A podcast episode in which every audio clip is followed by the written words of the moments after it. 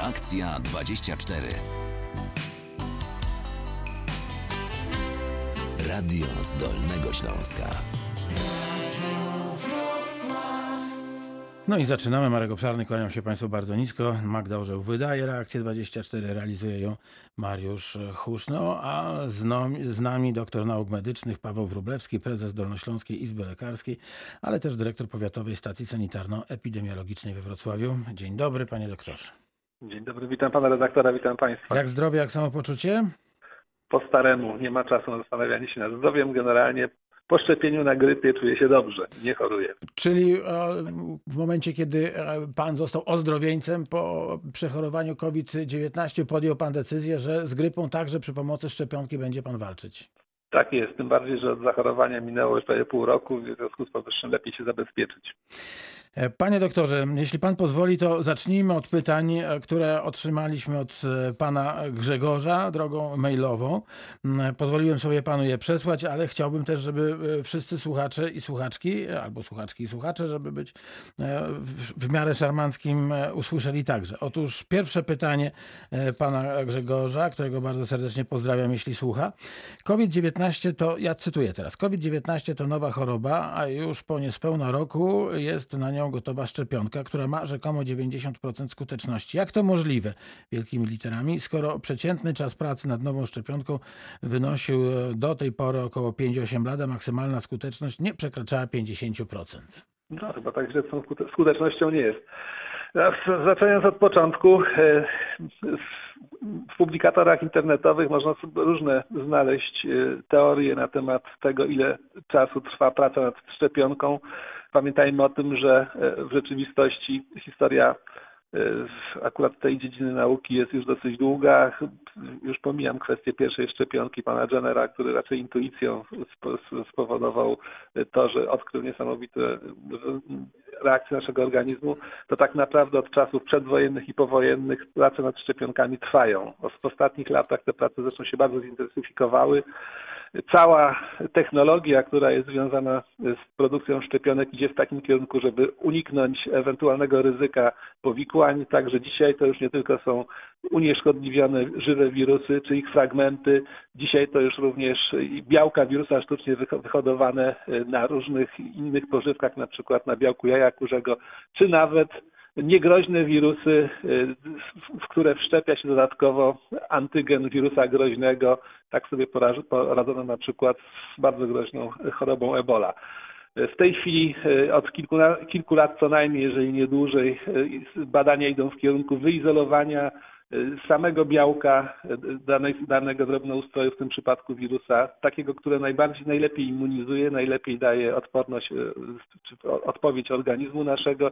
No i cała e, technologia idzie w tym kierunku, żeby taką zupełnie nieszkodliwą już dla człowieka cząstkę wirusa wprowadzić do organizmu, który na podstawie naszej, działalności naszych komórek układu odpornościowego y, doprowadzi do wytworzenia przeciwciała. Także być może te średnie, o których Pan podał, dotyczą jakichś średnich badań ze wszystkich lat, natomiast w tej chwili rzeczywiście te y, prace bardzo mocno przyspieszyły. Na przykład nad szczepionką przeciwko wirusowi Ebola pracowano niespełna dwa lata.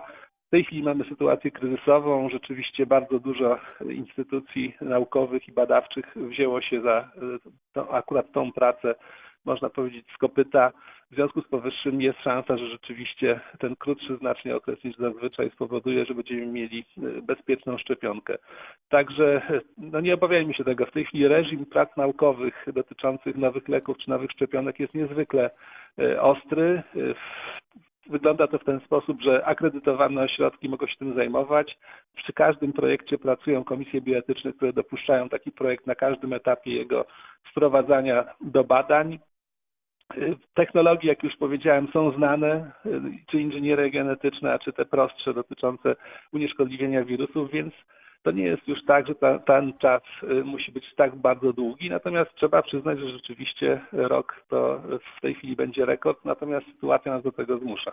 Jeśli Państwo chcą dopytać o coś pana doktora Pawła Wróblewskiego, to bardzo proszę 71 391 00 00. Rozpoczynamy od rozmowy o szczepionkach, ale oczywiście będziemy rozmawiać o pandemii COVID-19, więc wszelkie pytania do pana e, doktora, który przypomnę jest prezesem Dolnośląskiej Izby Lekarskiej i dyrektorem Powiatowej Stacji Sanitarno-Epidemiologicznej mogą być tutaj w, podczas reakcji 24 stawiane. No dobrze, to mamy, e, rozumiem z tego, że ludzka nauka miała fundamenty i ma fundamenty, na których łatwiej jest e, skonstruować nową szczepionkę niż wtedy, kiedy byśmy zaczynali od tak zwanego zera. Bardzo pan to szybko spuentował, za dużo gadałem. E, wrócimy, nie, nie, no, wrócimy do, do, do drugiej, drugiej części pytania. Może dlatego udało mi się spuentować, że starałem się zrozumieć to, co pan doktor nam mówił. Pani Jadwiga z Wrocławia teraz telefonicznie jest z nami. Dzień dobry, pani Jadwigo. Dzień dobry. Chciałam zapytać pana dyrektora, jestem emerytką, jestem zapisana na szczepienie przeciw grypie w, d- w dwóch aptekach, żeby wykupić i w przychodni przyłowieckiej. Do tej pory nic nie słychać, nie widać, bo nie ma szczepionek. Dlaczego dla Wrocławia nie ma szczepionek? No właśnie, czy tylko dla Wrocławia, czy dla całego Dolnego Śląska? W ogóle co się stało Tak. ze szczepionkami na grypę w tym roku? Panie No, doktorze. nie, nie tylko dla Wrocławia, jest to problem ogólnopolski, nie tylko ogólnopolski, ale z tego, co się orientuje ogólnoświatowy. Zainteresowanie tymi szczepionkami przerosło wszelkie y, y, oczekiwania zarówno producentów, jak i rządów. Dzieje się tak mniej więcej jak podobnie na początku pandemii ze środkami ochrony. Po prostu kraje wydzierają sobie wzajemnie y, szczepienia, z- szczepionki, także jest z tym problem, natomiast no, trzeba pilnie y, swojego lekarza rodzinnego pilnować i, i też pilnować oczywiście aptek. Miejmy nadzieję, że sukcesywnie te szczepionki się będą pojawiały. Czyli to, to, Tak. Pani Jadwigo, tak? Tak, słucham. Okej, bardzo dziękuję, że Pani zadzwoniła, to żeby, żeby to zrekapitulować. Po prostu um, u nas, nie wiem, ile to, 3% osób się e, szczepiło na grypę, już nie, nie pamiętam tych danych, Panie doktorze. W tej chwili to za, zapotrzebowanie jest o wiele, wiele większe, w związku z tym musimy czekać na, na partię e, szczepionek. No tak, tak to wygląda na to. Przy- Przypominam, że tak naprawdę właściwie okres szczepienny trwa praktycznie do marca, więc generalnie nawet jeżeli później się zaszczepimy, to zawsze jest. E, No, oby, tego oby korzyść. jednak się udało w grudniu czy na samym Oby lepiej, początku tak, stycznia, to żeby, żeby przed tym sezonem e, organizm wytworzył przeciwciała. Pan Krystian z Wrocławia, pamiętamy Panie Grzegorzu o Pana mailu i czterech pytaniach, na pewno na nie Pan doktor odpowie, ale jest e, taki dobry zwyczaj w reakcji 24, że osoby, które telefonują mają zdecydowanie pierwszeństwo. Panie Krystianie, antena dla Pana, słuchamy uprzejmie. Dzień Dziękuję bardzo za pierwszeństwo. E, Witam serdecznie.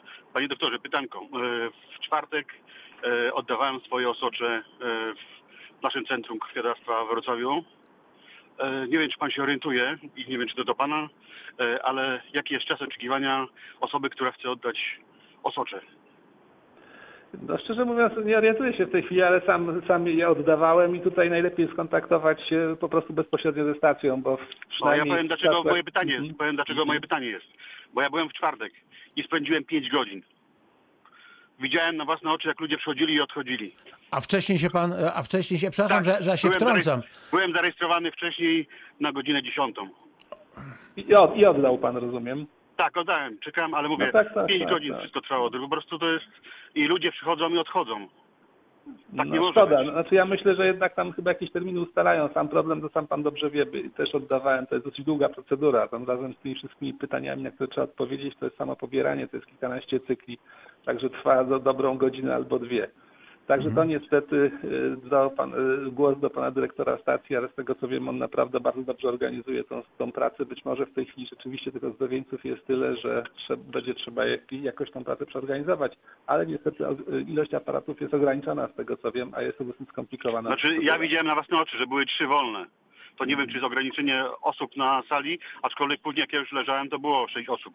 Mhm. Więc y, w, w trakcie jak ja wchodziłem, to były tylko trzy osoby.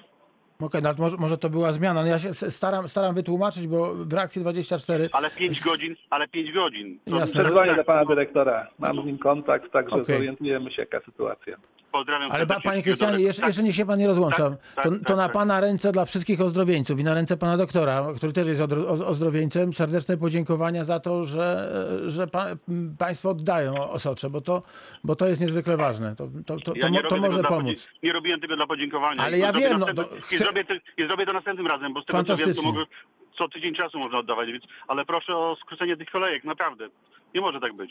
Bardzo panu dziękuję za, za ten sygnał. serdecznie, wszystkiego dobrego. A panu doktorowi za, e, za rozmowę z panem dyrektorem e, Regionalnego Centrum Krwiodawstwa i Królestnictwa we Wrocławiu. Dobrze, wracamy do tej drugiej części pierwszego pytania pana Grzegorza, e, czyli maksymalna skuteczność nie przekraczała 50%. Pan napisał tak, że maksymal, jak to możliwe, że przeciętny czas pracy nad szczepionką wynosił 5 do 8 lat, to już pan wytłumaczył, a skuteczność nie przekraczała 50%. To prawda, że te szczepionki są ta, z tak małą skutecznością? Nie, nie jest tak źle.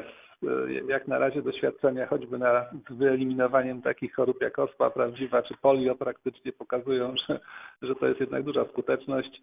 E, W przypadku e, szczepionek na, przeciwko koronawirusowi jest ona również badana. Jest, skuteczność bada się głównie w badaniach trzeciej fazy. Wtedy rzeczywiście bada się też no, te wszystkie. Ale tu pan Grzegorz właśnie mówił o tych wcześniejszych e, szczepionkach. no, jakoś nie, przy, no, nie przychodzi mi do głowy, żeby rzeczywiście skuteczność była tak niska, także nie wiem skąd pan Grzegorz wziął te dane. Tak jak już mówiłem, warto y, szukać w internecie y, no, takich można powiedzieć re- renomowanych stron informacyjnych typu Medonet czy ewentualnie innych związanych z medycyną, bo niestety na tych różnych takich popularnych stronach przy, bardzo często przewijają się różne in- informacje nie do końca sprawdzone. Zaraz wrócimy do naszego głównego tematu. Przypomnę, dr Paweł Wróblewski, prezes Dolnośląskiej Izby Lekarskiej, dyrektor Powiatowej Stacji Sanitarno-Epidemiologicznej we Wrocławiu jest e, Państwa gościem. W pierwszej części Reakcji 24 rozmawiamy o szczepionkach, ale oczywiście Państwo mogą dzwonić z każdą sprawą.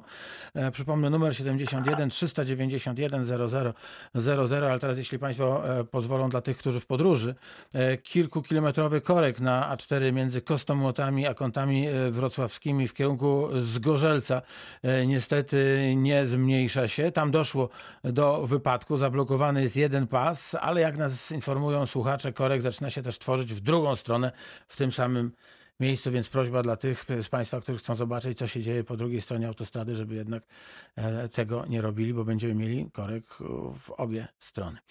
Pan Łukasz Żagania jest e, teraz z nami. Dzień dobry, panie Łukaszu. Witamy Dzień w Radiu dobry, Wrocław. Witam serdecznie. Czas dla pana, Dzień słuchamy dobry. uprzejmie.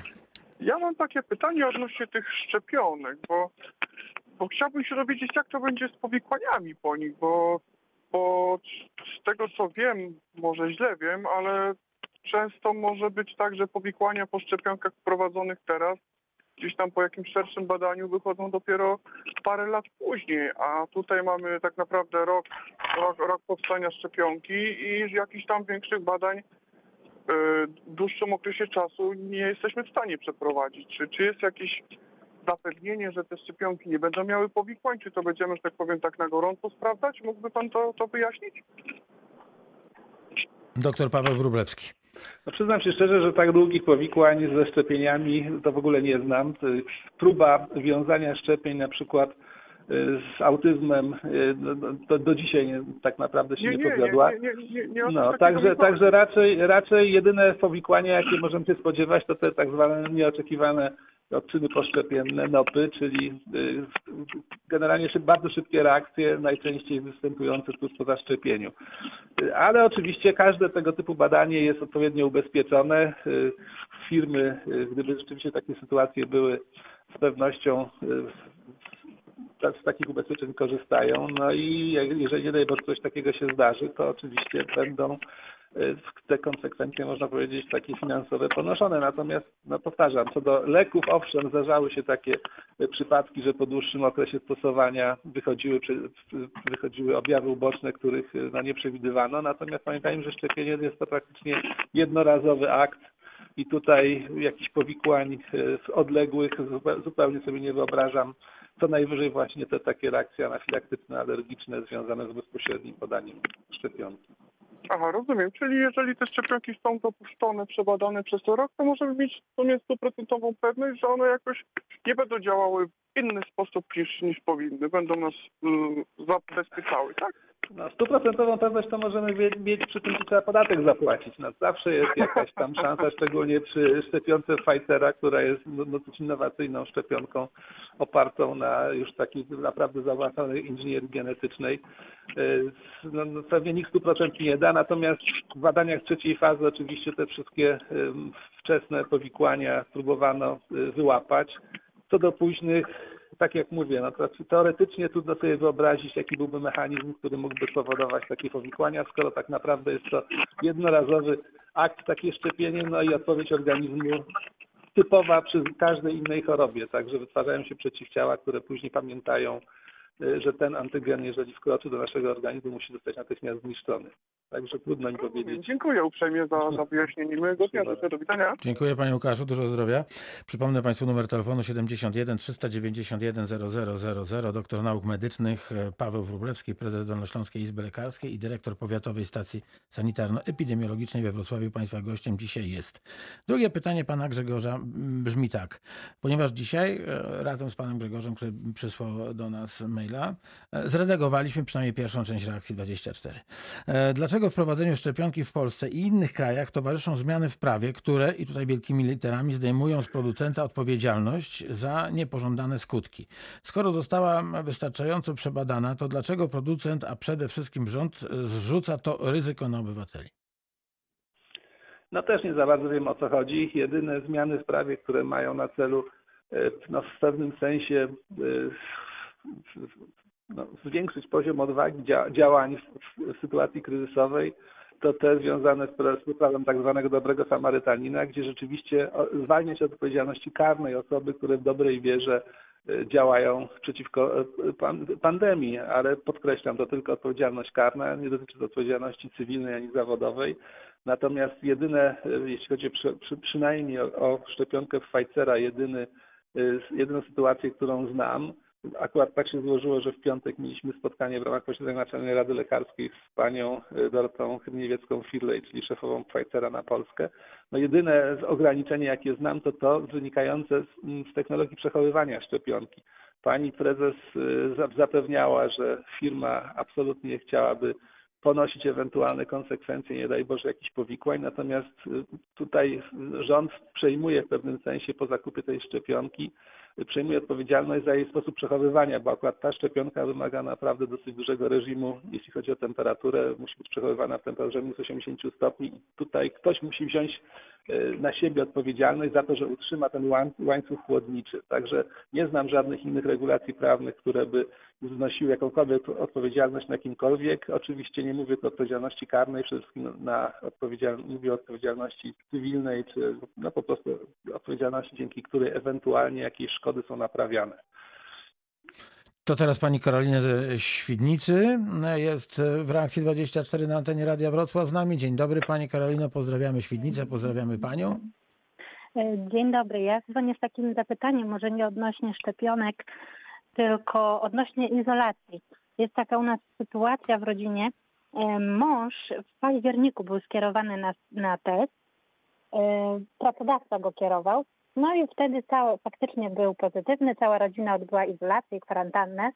Tylko, że teraz pracodawca co dwa tygodnie jakby wysyła męża na, na test tak, żeby mógł, bo mąż jest marynarzem, żeby mógł wejść na statek, musi mieć test e, negatywny, tak?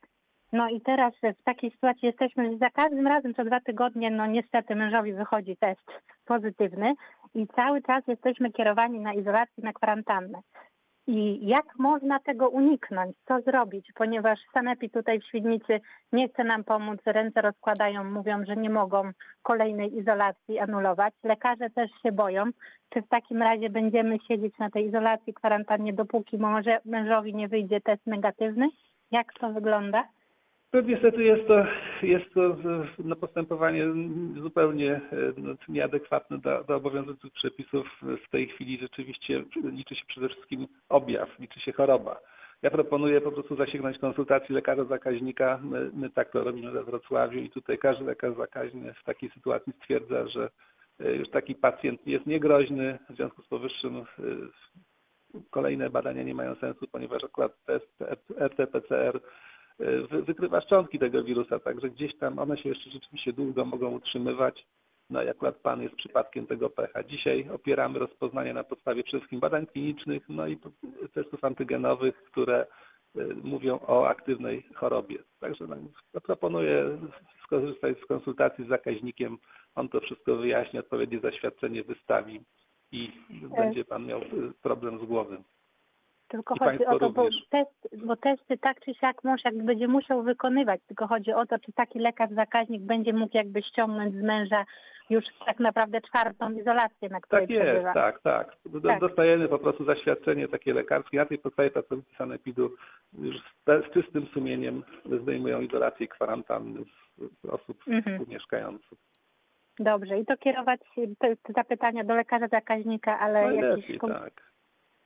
Czyli No, do no, Wrocławia, tak? No, no, no jest panie ze Świdnicy, no to albo w Legnicy, albo we Wrocławiu y, jest, są szpitale zakaźne, w związku z powyższym tam można próbować uderzyć do poradni. Aha, no dobrze, dziękuję w takim razie za Proszę informację.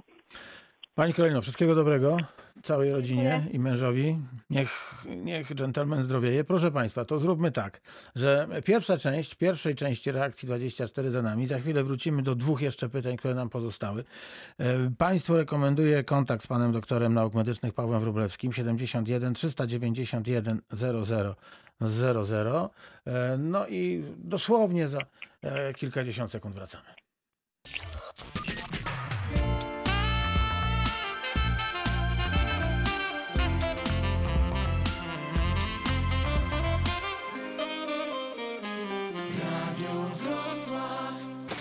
Reakcja 24. Radio z Dolnego Śląska. I znów słyszymy się w reakcji 24 Radia Wrocław, doktor nauk medycznych Paweł Wróblewski, prezes Dolnośląskiej Izby Lekarskiej i dyrektor Powiatowej Stacji Sanitarno-Epidemiologicznej we Wrocławiu. To teraz druga część pierwszej części. Ja tak sobie myślę, że pewnie na tej pierwszej części się skończy. Mianowicie rozmawiamy dzisiaj, e, a to za sprawą pana Grzegorza Szczepiący m, przeciwko e, COVID-19. No ale najpierw e, pani Ewelina ze Strzelina, bo państwo wiedzą, że telefonujący mają do nas prawo bez kolejki się dostać. Dzień dobry Pani Ewelino, witamy pięknie na antenie Radia Wrocław, pozdrawiamy Strzelin i Panią, słuchamy uprzejmie. E, Dzień dobry, pozdrawiam również serdecznie. E, Mam takie pytanie. Ja jestem po przebytej chorobie, dosyć ostro ją przeszłam, ale mam pytanie odnośnie szczepionek. Czy y, w sytuacji, gdzie już przeszłam chorobę, czy nadal powinnam się zaszczepić i, i dlaczego właściwie? Pan doktor Paweł Wróblewski. Rozumiem, że przeszła pani COVID-19. Tak, tak. W tej chwili da- dalej nie wiadomo tak naprawdę, jak długo utrzymuje się e, odporność, tak więc e, s- akurat w pani przypadku ja bym zrobił w ten sposób, że gdy już rzeczywiście ten e, etap, bo jak według strategii, strategii rządowej będą cztery etapy szczepienia e, Polaków w zależności od odpowiednich grup. Jeżeli nadejdzie ten etap, kiedy akurat e, będzie Pani mogła się zaszczepić, to pewnie już pół roku po chorobie minie, więc ja proponowałbym zrobić sobie najpierw po prostu przeciwciała przeciwko ko- ko- koronawirusowi. Jeżeli tych przeciwciał nie będzie, albo będzie niski poziom, wtedy można się spokojnie zaszczepić. Generalnie u zdrowego człowieka to nie ma też większego znaczenia, czy się doszczepimy jeszcze raz. Po prostu będziemy mieli więcej przeciwciał. Także y, akurat w tym przypadku większość z tych szczepionek, nie wiem dokładnie jeszcze, y, jakie technologie zastosowały pozostałe firmy, ale raczej podejrzewam, że większość z tych szczepionek będzie oparta nie na nieaktywnym wirusie, czy, czy w ogóle na całej cząstce wirusa, więc tutaj kwestia jakiegoś niepokoju, że y, choroba rozwinie się po raz, po raz kolejny, no jest, jest raczej mała. W związku z powyższym ta szczepionka potwierdzona powinna być bezpieczna. Także na Pani miejscu zrobiłbym się, zrobiłbym sobie w odpowiednim czasie poziom przeciwciał i jeżeli rzeczywiście będzie ten poziom niski albo ich nie będzie w ogóle, wtedy warto się doszczepić jeszcze raz. Rozumiem, e, dziękuję. Jeszcze mam takie pytanie odnośnie szczepionki. Czy są jakieś informacje, jak, e, na jaki czas nas ta szczepionka no, zabezpiecza? No niestety to jest zbyt krótki okres y, jeszcze badań. Jak wiemy w przypadku wirusa grypy trzeba tak naprawdę co roku odnawiać szczepionkę, wzbogacając ją o kolejny y, genotyp, który powstanie. Trudno powiedzieć na ile zmienny będzie akurat ten koronawirus, tu raczej czas to pokaże. Jak na razie y, doniesienia dotyczące powtórnych zachorowań są na tyle skąpe, że trudno wyciągać jakieś wnioski, jeśli chodzi o kwestię długości odporności, także tu będziemy musieli poczekać. Ale bardzo możliwe, że jeżeli ten koronawirus już zagości na stałe w naszym ekosystemie, e, no będzie się zachowywał tak jak wiele innych, czyli jednak jakaś zmienność będzie i być może trzeba będzie się tak jak na grypę co jakiś czas zaszczepiać również i na tego wirusa. Rozumiem, dziękuję bardzo serdecznie i pozdrawiam wszystkich. Pani Ewelino, dużo, dużo zdrowia pani życzę. Dziękuję. Ju, już jest zupełnie dobrze? Ju- Czy jeszcze pani dochodzi do siebie? Po dwóch tygodniach jeszcze nic, nic nie czuję, smaku nie mam i nie O. mam węchu.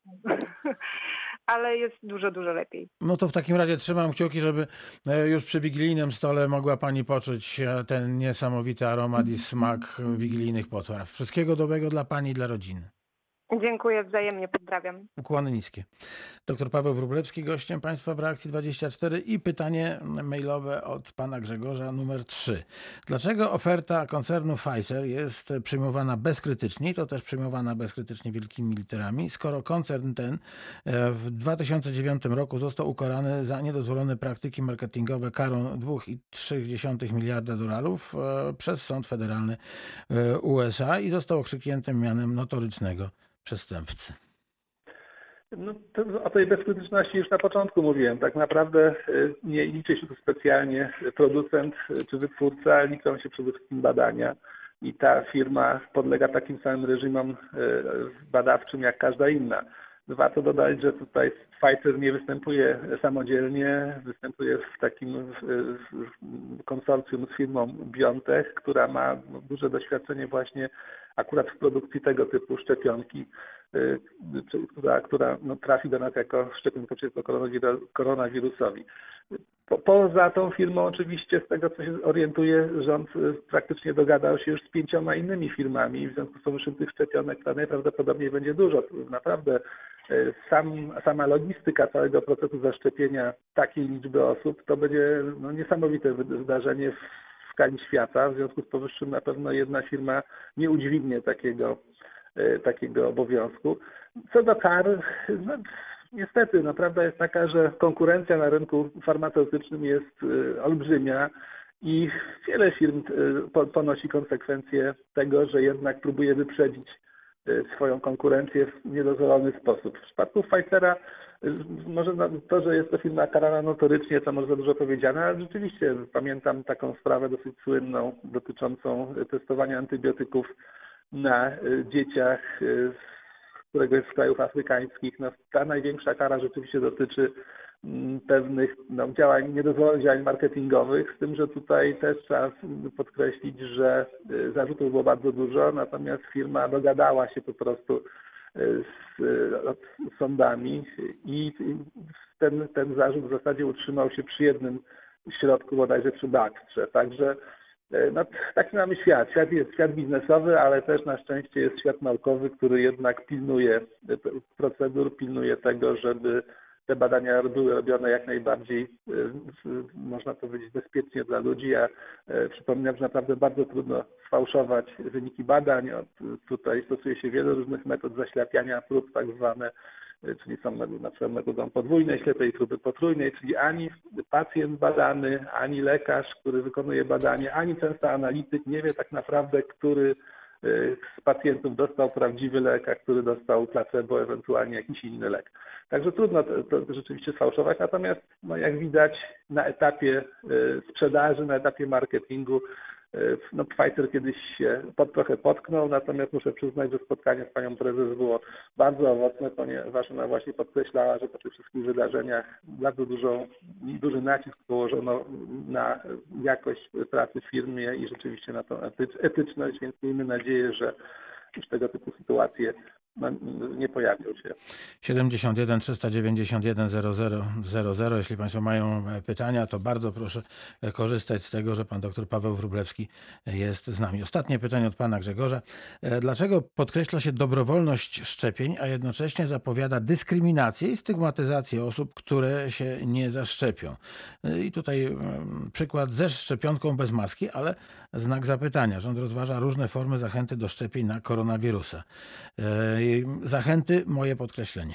Jak to się ma do konstytucyjnego zakazu dyskryminacji obywateli? Albo jeszcze poważnie, jak to się ma do konstytucyjnego zakazu przymu przymusowych eksperymentów medycznych?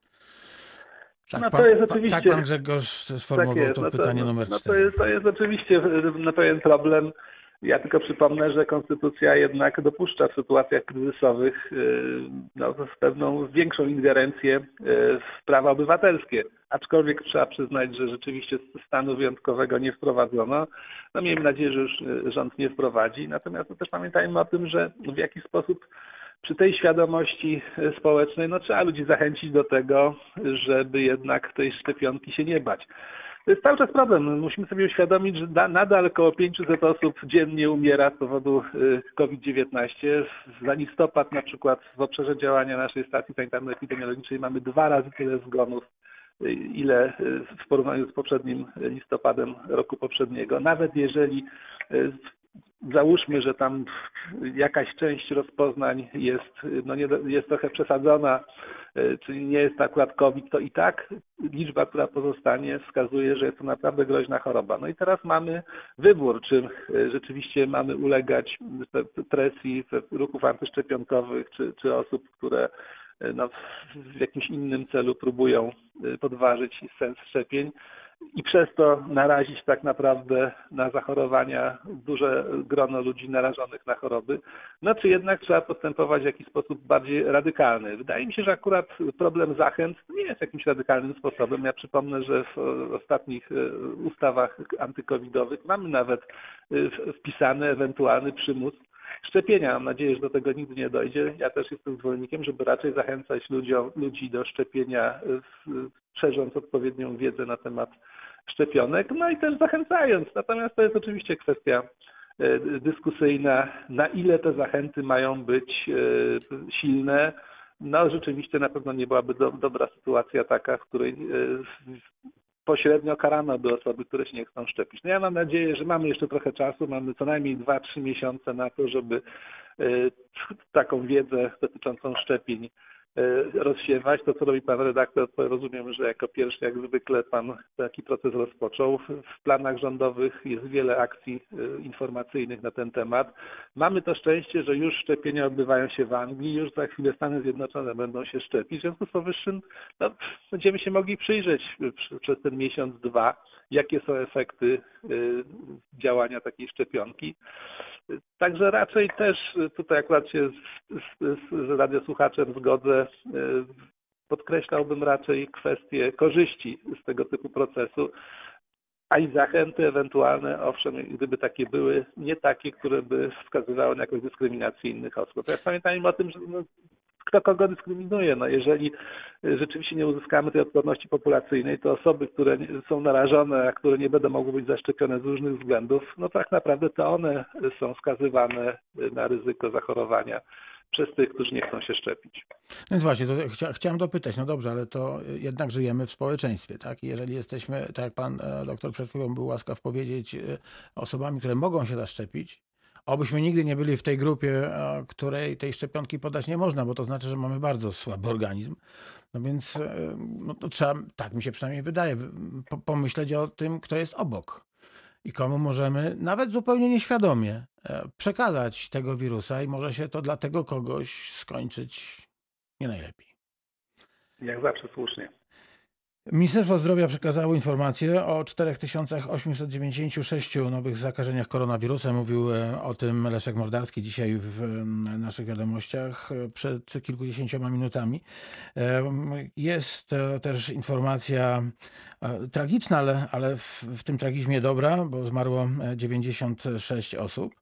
E, czyli mniej niż poprzednio. Natomiast jest e, informacja, e, która no, może nas nieco martwić. Mianowicie zajętych jest 18 813 łóżek covidowych. To więcej o 280 niż wczoraj.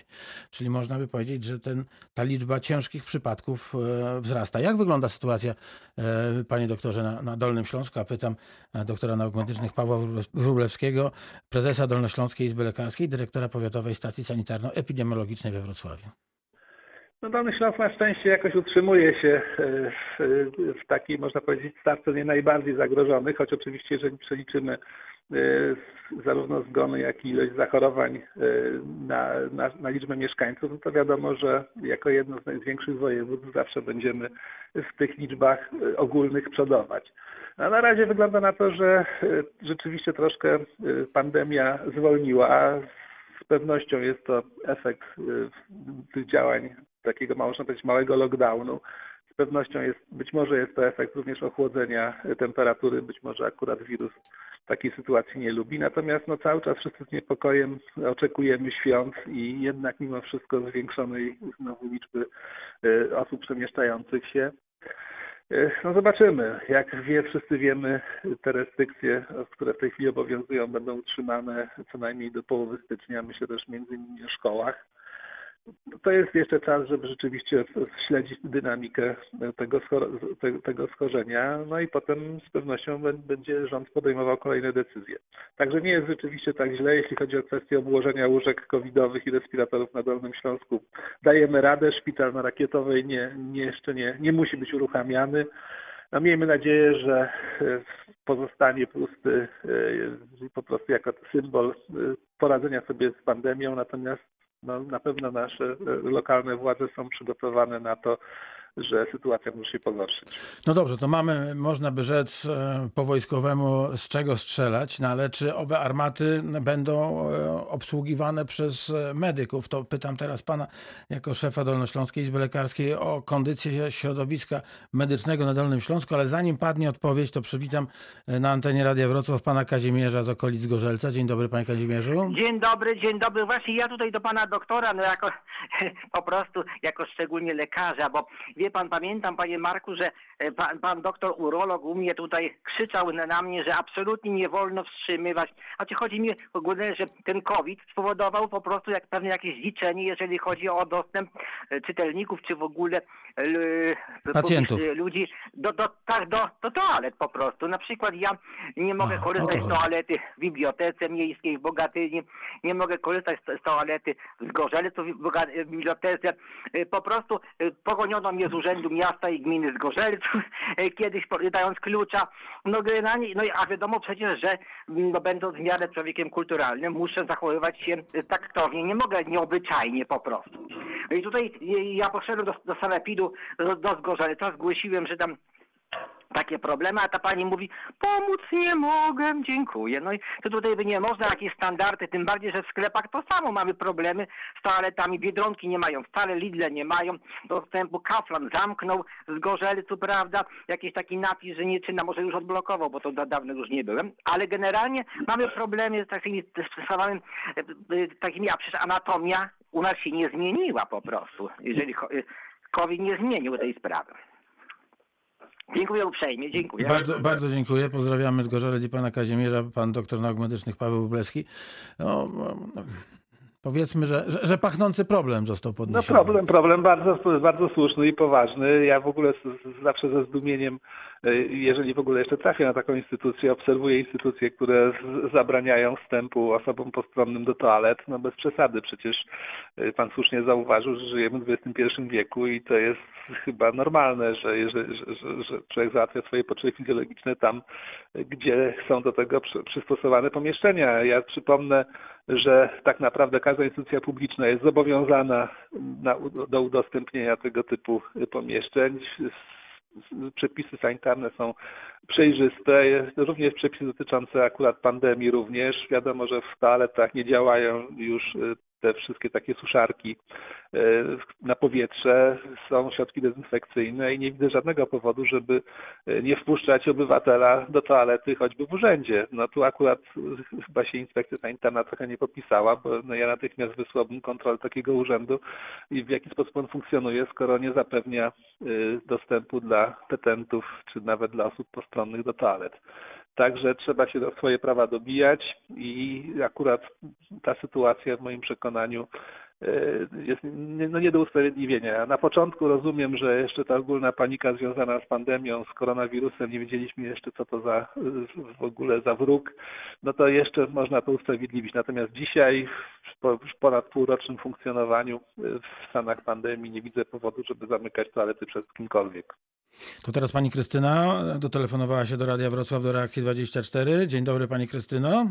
E, Dzień dobry, mam takie pytanie. Choruję na nadciśnienie yy, i mam chorobę tą autoagresywną. Yy, Czy ja się mogę zaszczepić? Pan doktor Paweł Wróblewski, bardzo proszę. No to jest, to jest, znaczy jeśli chodzi o kwestię szczepień, jak wiemy, y, jeśli chodzi o szczepionkę akurat Pfizera, w Anglii wystąpiły dosyć silne odczyny alergiczne u dwóch pracowników ochrony zdrowia, z tym, że y, no to rzeczywiście były przypadki takie, ci, ci, ci pacjenci y, mieli tak silne odczyny alergiczne, że ampułkę strzykawki z adrenaliną nosili przy sobie każdego dnia. Generalnie przy- przeciwwskazania do szczepień są bardzo mocno ograniczone. No niestety akurat alergia nieszczęsna jest y, tutaj dosyć y, ważnym przeciwwskazaniem, ponieważ y, najczęściej jest to odczyn na różne substancje dodatkowe, które są w szczepionce. W przypadku szczepionki Pfizera z tego, co nam rzeczywiście mówiła pani prezes, ta niska temperatura wynika z tego, że po pierwsze nośnikiem tego materiału genetycznego jest, jest lipid, czyli tłuszcz, który jest alergiczny, natomiast żeby nie dokładać żadnych konserwantów, uznano, że lepiej taką szczepionkę na, po prostu utrzymać w niskiej temperaturze, niż dokładać kolejnych substancji, na które i tak trzeba byłoby później znowu e, robić badania, czy czasem one nie szkodzą. Także no nie wiem, jaką akurat pani ma chorobę z autoagresji. Na pewno w pani przypadku dobrze by się y, skonsultować z lekarzem prowadzącym. Natomiast tak jak mówię, w zasadzie. Ale ja już pytałam, przepraszam bardzo, Mhm. bo ja już pytałam lekarza pierwszego kontaktu, a on po prostu nie wie. E, Ja No proponowałbym naprawdę do specjalisty, do specjalisty. Ale tak jak mówię, alergia i wysoka temperatura to są właściwie Ale ja, takie. ja nie jestem alergikiem, tylko chodzi mi o chorobę nadciśnienia i Nadciśnienie chorobę autoagresywną. No nie wiem, co to za choroba auto- autoagresywna, bo jest ich dużo. Martwicze zapalenie e, ścianek e, naczyń krwionośnych. No to raczej, to raczej y, tutaj nie będzie No ale raczej czy na pewno, bo wie pan, ja Na pewno powie pani specjalista y, od szczepień. Ja przypomnę, że tak czy siak mamy problem logistyczny bardzo duży, ponieważ osób, które są y, no, przeszkolone w, w, i w kwalifikowaniu do szczepień, i w podawaniu ich jest naprawdę nie, no niedużo, więc tutaj lekarz chorób zakaźnych z pewnością y, byłby najbardziej kompetentny. No właśnie tutaj mam takie obawy, że po prostu ja bym się chciała szybko zaszczepić, a szybko nie udzielą mi e, tej informacji, bo e, pytam tu i tam lekarzy, prawda, i właściwie nikt nic nie wie. E, Nie wie, czy moje choroby są przeciwwskazaniem, czy nie. I mimo, że jestem w grupie ryzyka, po prostu nie będę się mogła zaszczepić, bo nie, nie będę znała odpowiedzi. To mnie po prostu bardzo deprymuje. No wszystko, zależy, wszystko, wszystko zależy po prostu od tego, jaka to będzie szczepionka. Bo, bo tak naprawdę mamy bezwzględne i względne przeciwwskazania do szczepień. W zasadzie jedynym bezwzględnym przeciwwskazaniem do szczepień jest właśnie uczulenie na y, czy nadmierna reakcja alergiczna na różne substancje, które mogą być w szczepionce. Także w zasadzie każde inne, szczep, każde inne przeciwwskazanie jest względne. Na przykład y, ktoś, kogoś pogryzie pies chory na wścieklizny, a ma wysoką temperaturę, no to wiadomo, że trzeba go zaszczepić, podejmując ryzyko, że jednak jeszcze jakaś inna choroba się akurat wtedy tli i, i może być po prostu ta, ta choroba zostać jeszcze bardziej po- pobudzona do, do działania. Także w, no w Pani przypadku trzeba się na pewno zastanowić, aczkolwiek wydaje mi się, że akurat ta, ta choroba nie będzie przeciwwskazaniem choćby do szczepionki y, właśnie firmy Pfizer. Co do szczepionek, Dobrze, ale które... właśnie, przepraszam, Mhm. pan wspomniał o różnych szczepionkach w zależności od tego, jaka to będzie szczepionka. Na razie mówimy tylko o tej sz- szczepionce Pfizera, E, a czy będą dostępne inne szczepionki również? No, Nie, z mojej informacji wynika, z mojej informacji wynika, że prawie chyba z pięcioma firmami są już podpisane wstępne, y, wstępne y, umowy międzyrządowe.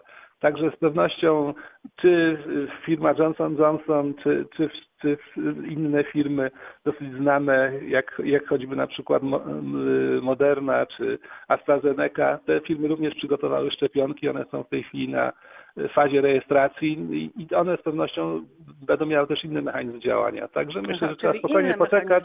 Tak, tak, tak? tak, Nie- tak, niekoniecznie bo to mRNA. Niekoniecznie musi być mRNA. Mhm. Mhm, Dobrze, dziękuję bardzo. Dziękuję bardzo Pani. Krystyno, dużo zdrowia przy okazji, wszystkiego dobrego.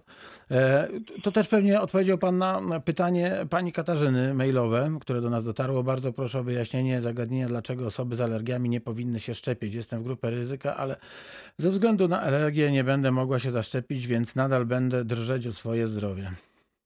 Znaczy Tu trzeba poczekać, bo tak jak już mówię, jak już mówiłem, ta szczepionka akurat Pfizera wywołała dwie takie reakcje alergiczne u bardzo, bardzo, można powiedzieć, ciężko chorych ludzi na alergię i ostrożności procesowych można powiedzieć, na razie jakby wstrzymano podawanie tej, tej szczepionki e, osobom, które takie reakcje alergiczne zgłaszają. Ale to są, tak jak mu wspomniałem, bardzo silne reakcje alergiczne. To są rzadkie, rzadkie sytuacje tak naprawdę, żeby aż tak reagować na szczepionkę. Więc po prostu na razie spokojnie e, przyjrzyjmy się, przez te dwa miesiące rzeczywiście przy tym tempie szczepień będziemy wiedzieli dużo więcej o, o, o, takich wczesnych reakcjach alergicznych i być może okaże się za te dwa miesiące, że albo są szczepionki, które są mniej immunogenne, albo rzeczywiście te reakcje alergiczne nie są aż takie groźne, jak się tego obawiano. No to na koniec zostały nam dwie minuty. Panie doktorze, jak wygląda kondycja służby zdrowia, medyków, personelu medycznego na Dolnym Śląsku, bo przecież to już e, ładnych e, kilka miesięcy e, wszyscy Państwo pracują na zdwojonych zdwojonych obrotach. No niestety na pewno, nie zestrojonych, na, na, pewnie, na pewno zmęczenie i ten stres daje się we znaki, ale mam wrażenie, że już powoli się troszkę przyzwyczajamy do, do tego stanu. E, myślę tu oczywiście akurat tego koronawirusa. No, nie brakuje środków ochrony osobistej, więc to jest naprawdę duży plus. Też e, no, myślę, że już większość osób przekonała się, że stosując te podstawowe zasady e, bezpieczeństwa unikamy zachorowań. Y, także myślę, że a tak źle nie jest. Natomiast faktycznie któryś z radiosłuchaczy zwrócił uwagę na to, że Y, no ten dostęp do tych do, tych, do, do, do usług medycznych no pogorszył się w okresie pandemii i trzeba ten y, niestety stan zmienić. W związku z powyższym myślę, że w tej chwili rzeczywiście wszyscy szukają sposobów na to, żeby jednak dotarcie pacjenta do lekarza było y, o wiele skuteczniejsze i szybsze niż, niż do tej pory. No tak, bo z jednej strony mówimy o tym, że trzeba dbać o swoje zdrowie, że inne choroby nie odpuszczają, a z drugiej strony, no jeżeli zaczynamy chcieć zadbać o siebie, no to, to trafiamy od czasu do czasu na pole minowe. No niestety, ale przede wszystkim też nie bójmy się, no, no bądźmy, no bo ja też wiele takich sytuacji słyszałem, w których pacjenci mówili, że po prostu bali się korzystać z pomocy lekarskiej. No nie bójmy się, w tej chwili rzeczywiście personel medyczny jest dobrze zabezpieczony, organizacja pracy jest tak e, już, e, można powiedzieć, przebudowana, że bardzo trudno zna, złapać, mówiąc kolokwialnie, chorobę podczas no, samej usługi medycznej.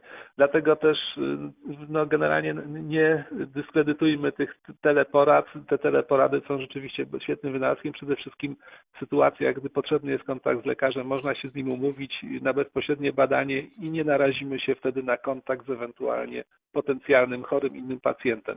Panie doktorze, nie boimy się służby zdrowia, działajmy. Musimy kończyć. Dziękuję bardzo za to wezwanie. Wszystkiego dobrego. Wszystkiego dobrego, dużo zdrowia. Doktor Paweł Wróblewski, doktor nauk medycznych, prezes Dolnośląskiej Izby Lekarskiej, dyrektor powiatowej stacji sanitarno-epidemiologicznej we Wrocławiu był z nami jutro. Jutro burmistrz Trzebnicy i trochę porozmawiamy o jeździe na rondach. Za dzisiaj bardzo dziękuję.